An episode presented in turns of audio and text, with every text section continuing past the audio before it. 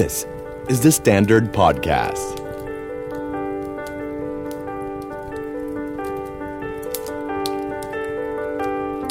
แล้ว วาบิซาบิ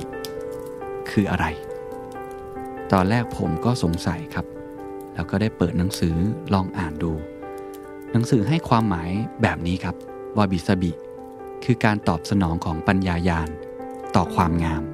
ที่สะท้อนให้เห็นธรรมชาติที่แท้จริงของชีวิต วาบิซาบิคือการยอมรับและชื่นชมต่อธรรมชาติของสรรพสิ่ง ที่ล้วนไม่เที่ยง ไม่สมบูรณ์ และไม่เสร็จสิ้นวาบิซาบิคือการรับรู้ถึงคุณค่าของความเรียบง่าย ความเนิบช้า และการดำเนินชีวิตไปตามธรรมชาติวาบิซาบิคือสภาวะของหัวใจ มันคือการสูดลมหายใจเข้าลึกๆ แล้วก็ค่อยๆ ผ่อนออกมา มันคือความรู้สึกณชั่วขณะ ที่เรารู้สึกชื่นชมยินดี อย่างแท้จริง เป็นชั่วขณะที่สมบูรณ์แบบ ในโลกที่ไม่สมบูรณ์แบบ ข้อดีก็คือ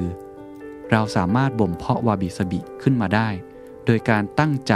ที่จะใส่ใจในรายละเอียดเล็กๆ น้อยๆ และปลูกฝังความเบิกบานไว้ในใจ เราจะประสบพบเจอวาบิสบิ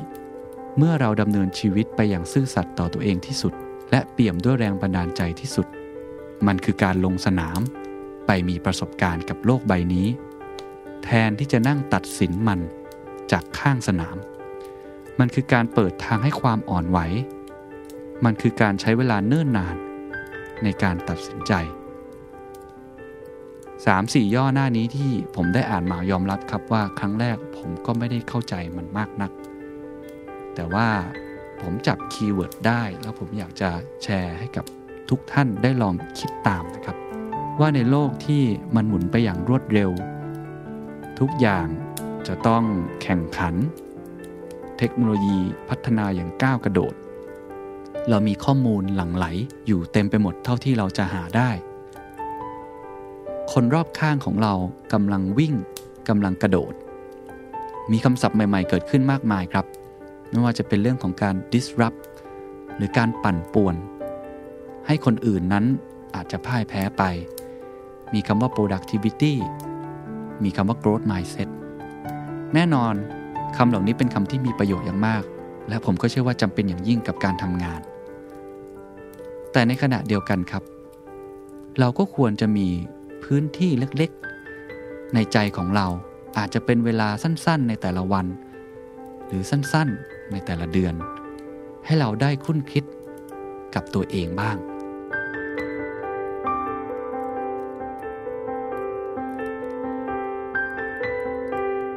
ถ้าถามผมว่าวาบิซาบิ แปลว่าอะไร ผมอยากจะตอบอย่างนี้ครับคำว่าวาบิ คือความงามในความเรียบง่ายคำว่าซาบิ คือความงามในความโรยรา รากที่แท้จริงของคำศัพท์ว่าวาบิซาบิจริง ๆ แล้ว ถามคนญี่ปุ่น บางคนก็อาจจะตอบไม่ได้นะครับ ก็อาจจะแค่บอกว่า เออ มันอยู่ในสายลม เขาเข้าใจมัน แต่อธิบายไม่ถูกมันเหมือนกัน โดยสรุปครับ ความหมายของคำว่าวาบิซาบิ ที่ผมเข้าใจนะครับ คือ ทุกสรรพสิ่ง ล้วนไม่เที่ยง ไม่สมบูรณ์ และไม่เสร็จสิ้นสามคำนี้คือหัวใจหลักของคำว่าวาบิซาบิ แต่ทีนี้ย้อนกลับมาครับ เพื่อทำให้เข้าใจมากยิ่งขึ้นนะครับ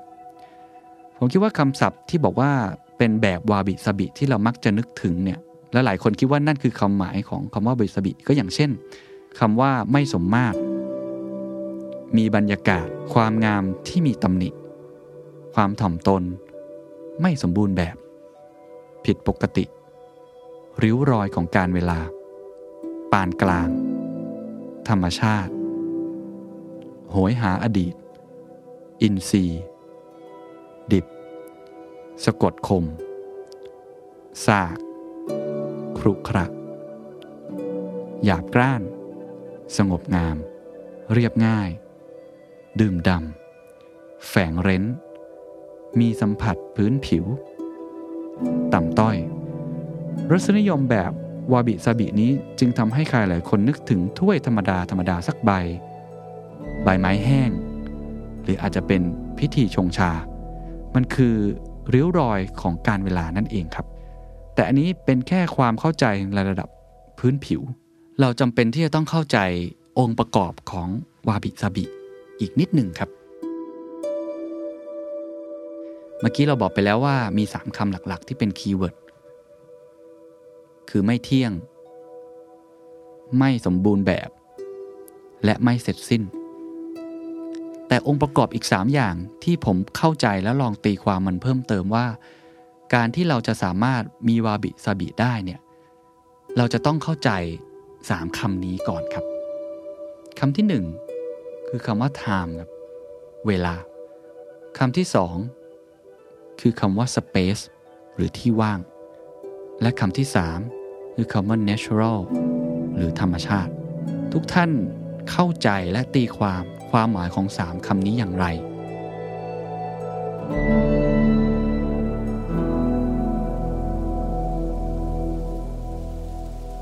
คำที่หนึ่งครับคำว่าเวลา ผมว่านี่คือสินทรัพย์ที่สำคัญที่สุดในชีวิตของเรา เราอยากให้คุณค่ากับสิ่งไหน เราอยากให้เวลากับสิ่งไหน นั่นก็หมายความว่า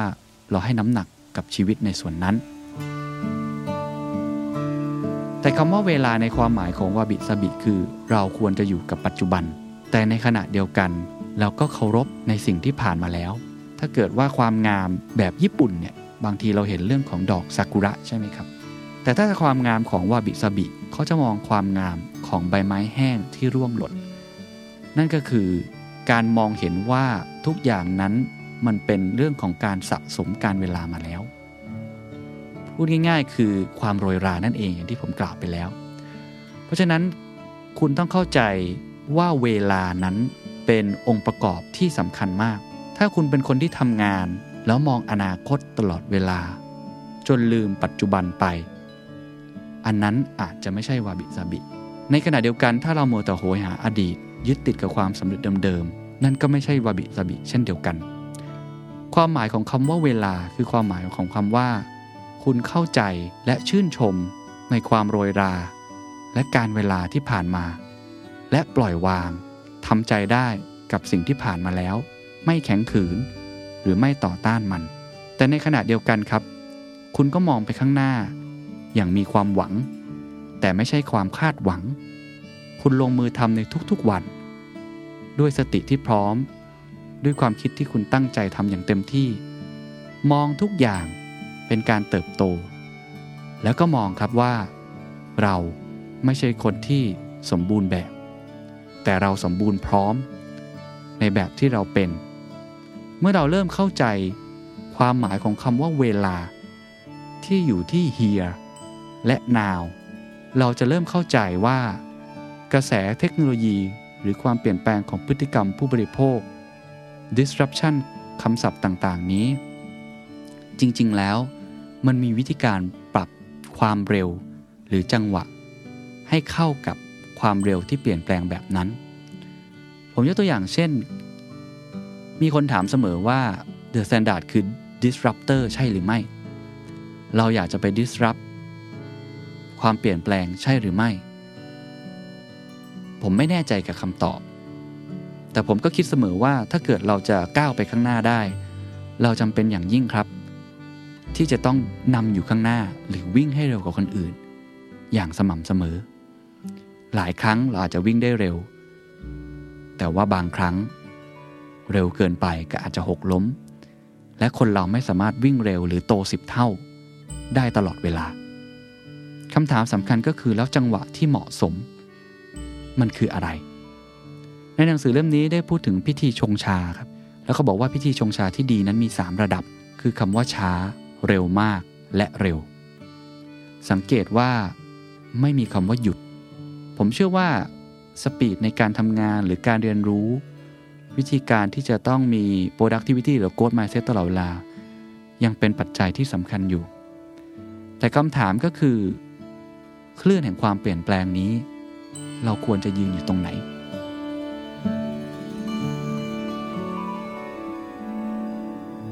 ถ้าถามผมเมื่อปีที่แล้วในช่วงโควิด -19 ผมคงพูดว่าเราต้องเป็นคนสร้างการเปลี่ยนแปลง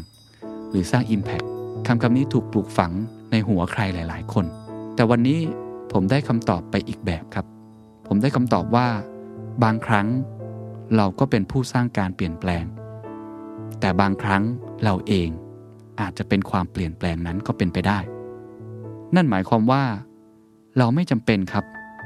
ที่จะต้องก้าวนำคนอื่นอย่างสม่ำเสมอ หรือเก็บตัวอยู่แต่ในถ้ำปิดตัวเองไม่เรียนรู้สิ่งใหม่เลย แต่เราสามารถกำหนดจังหวะของเราให้เหมาะสมกับสปีด หรือความเปลี่ยนแปลงที่เกิดขึ้นได้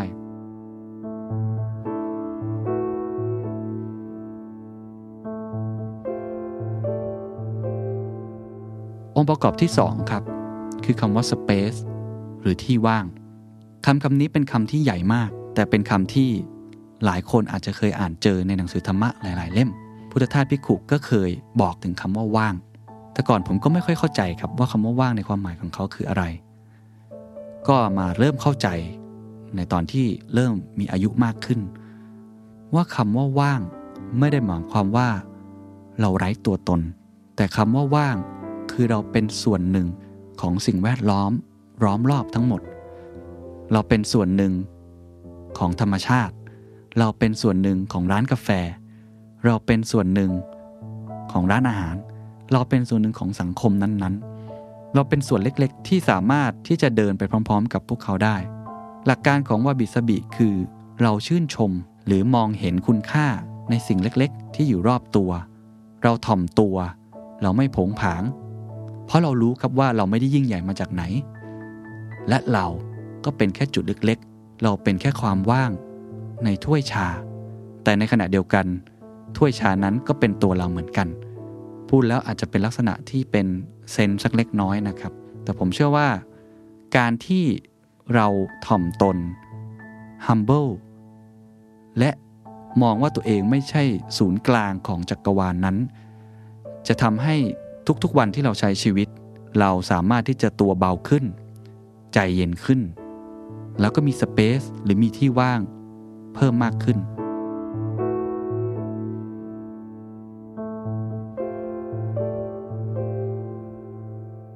องค์ประกอบที่ 3 คือคำว่าธรรมชาติ ผมว่านี่คือหัวใจอย่างหนึ่งคำว่าธรรมชาติของวาบิสบิไม่ได้หมายความว่าต้องไปอาบป่า ต้องไปอยู่ในแม่น้ำหรือต้องไปอยู่ในภูเขา แต่ที่ผมเข้าใจความหมายของคำว่าธรรมชาติของวาบิสบิคือ ความโรยราของการเวลา ธรรมชาติของจานที่แตก ธรรมชาติของริ้วรอยบนใบหน้าของเรา ธรรมชาติของกิ่งไม้ หรือผิวสัมผัสของบางอย่าง ที่โรยราไปตามการเวลา ถ้าเราเข้าใจในสิ่งนี้แล้วเคารพต่อธรรมชาตินำธรรมชาติบางส่วนมาอยู่ในตัวเรา หรือในห้องของเรา หรือในการใช้ชีวิตของเรา พาตัวเองไปสัมผัสกับธรรมชาติ ให้ได้มากที่สุด เราก็จะมีจิตใจที่เปิดกว้าง หัวใจที่เปิดออก นี่คือความเข้าใจของผมครับ ว่า ทั้ง 3 อย่างนี้เป็นองค์ประกอบสำคัญที่เราต้องจูนหรือไฟล์จูนให้เจอว่าเราอยู่ตรงไหน ทั้งในแง่ของเวลา ในแง่ของที่ว่าง แล้วก็ในมุมของคำว่า ธรรมชาติ ผมย้อนกลับมาครับท้ายที่สุดครับ ความหมายที่แท้จริงในมุมมองของผมคือ 3คำนี้เหมือนเดิม คือคำว่า ไม่เที่ยง ไม่สมบูรณ์ และไม่เสร็จสิ้น ไม่เที่ยงคือเรามองว่าทุกอย่างนั้นเปลี่ยนแปลงตลอดเวลา เรื่องนี้ใช้ได้กับ disruption เหมือนกันนะครับ ความเปลี่ยนแปลงที่เกิดขึ้น มีขาขึ้น ก็มีขาลง วันหนึ่งก็ต้องมีคนมาแทนคุณ วันหนึ่งคุณอาจจะต้องไปแทนคนอื่น ทุกอย่างเปลี่ยนแปลงตลอดเวลา เราแค่เป็นส่วนหนึ่งของความเปลี่ยนแปลงนั้น ไม่แข็งขืนกับความเปลี่ยนแปลงของยุคสมัย เราก็จะไม่ทุกข์กับมันคำที่สองคือไม่สมบูรณ์ ไม่สมบูรณ์คือมองว่าทุกอย่างคือกระบวนการครับ การทำงานของคุณความสัมพันธ์ของคุณ ทุกอย่างเป็นจุดเริ่มต้นใหม่ ๆ เสมอ มันยังไม่ได้สมบูรณ์แบบ และไม่มีคำว่า perfect ตลอด เราต้องเรียนรู้ในทุกๆวัน เราต้องเติมเต็มความรู้ เติมเต็มเรื่องราวใหม่ๆให้กับตัวเอง และคำที่ 3คำว่าไม่เสร็จสิ้น ก็คือ เรายังอยู่ในวิวัฒน์ของชีวิตตัวเองอย่างสม่ำเสมอ การงานทุกอย่างความสัมพันธ์ทุกอย่างมันยังไม่ใช่จุดจบ มันเป็นวัฏจักรไม่ใช่นิรันดร์ผมว่า 3คำนี้จะช่วยทำให้เรามองโลกเปลี่ยนไปมากขึ้น แล้วก็อาจจะเข้าถึงความลึกของคำว่าวาบิสบิได้มากขึ้นครับ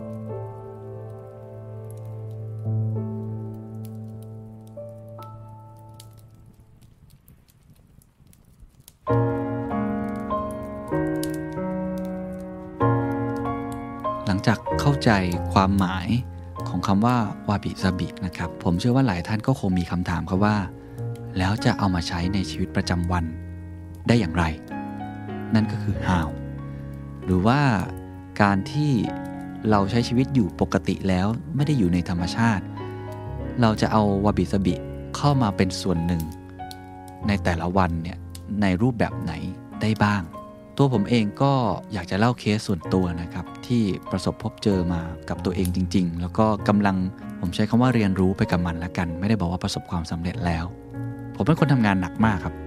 แล้วก็ผมไปพูดทุกครั้ง ผมก็จะบอกผมเชื่อในการทำงานหนักทุกวันนี้ก็ยังเชื่อในการทำงานหนักนะครับ ผมเคยทำงานหนักถึงขั้นว่าผมไม่รู้ว่าแม่ผมป่วยสองสาครั้ง